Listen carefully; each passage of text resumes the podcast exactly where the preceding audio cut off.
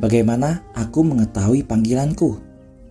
Sabtu 8 Januari bacaan Injil diambil dari Yohanes 3 ayat 22 sampai dengan 30. Mereka datang kepada Yohanes dan berkata kepadanya, "Rabi, dia yang bersamamu di seberang sungai Yordan yang kepadanya kamu bersaksi. Inilah dia membaptis dan semua orang pergi kepadanya." Yohanes menjawab, "Tidak seorang pun dapat menerima apa pun kecuali apa yang diberikan kepadanya dari surga. Kamu sendiri memberi kesaksian kepadaku bahwa aku berkata aku bukan Mesias, tetapi aku telah diutus sebelum dia. Dia yang memiliki mempelai wanita adalah mempelai laki-laki. Sahabat mempelai laki-laki yang berdiri dan mendengarkan dia sangat bersuka cita mendengar suara mempelai laki-laki. Oleh karena itu, sukacitaku ini sekarang penuh. Dia harus bertambah, tetapi aku harus berkurang. Murid-murid Saint Yohanes Pembaptis berpikir bahwa Yohanes ada akan khawatir atau kesal terhadap Yesus. Yang terjadi ternyata orang suci itu berseri-seri dengan sukacita Misi selesai.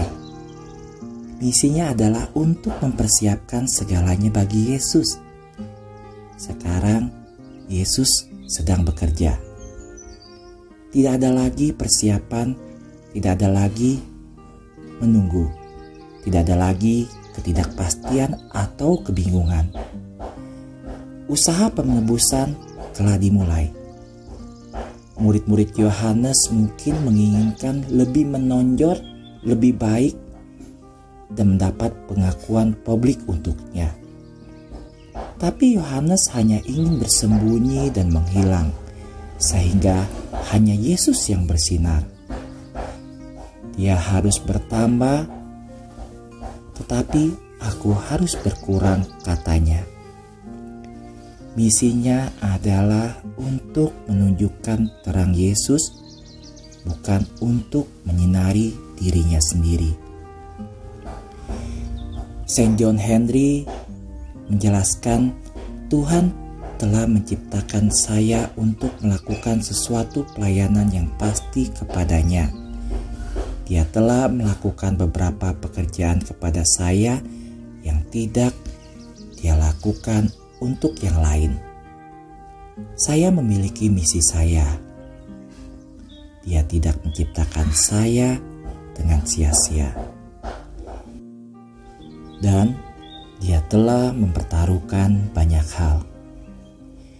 Tuhan itu seperti pelatih sepak bola yang baik yang telah memilih untuk melatih Anda. Dia membantu Anda mengembangkan keterampilan Anda dia mengajari Anda semua yang Anda butuhkan. Dia menginvestasikan uang, waktu, dan karunia-Nya di dalam Anda. Tapi sahabatku, Anda semua punya kehendak bebas. Anda dapat berpaling dari Tuhan atau menjalankan usaha menyatukan Tuhan dan kelemahan Anda. Anda mungkin pandai dalam hal itu dan Anda menjadi terkenal. Tapi pelatih Anda akan merasa kecewa dan tim Anda akan kehilangan pemain penting. Panggilan tidak datang dari suara di luar sana yang memanggil saya untuk menjadi sesuatu yang bukan saya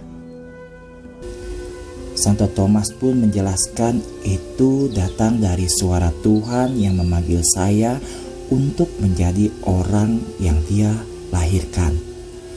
Untuk memenuhi talenta yang dia berikan kepada saya sejak lahir, untuk masing-masing dari kita hanya ada satu hal yang diperlukan untuk memenuhi kebutuhan kita. Takdirnya sendiri sesuai dengan kehendak Tuhan untuk menjadi apa yang Tuhan inginkan dari kita.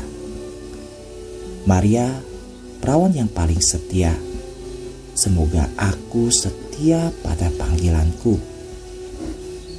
Bunda Maria harapan kita dan tata kebijaksanaan, doakanlah kami.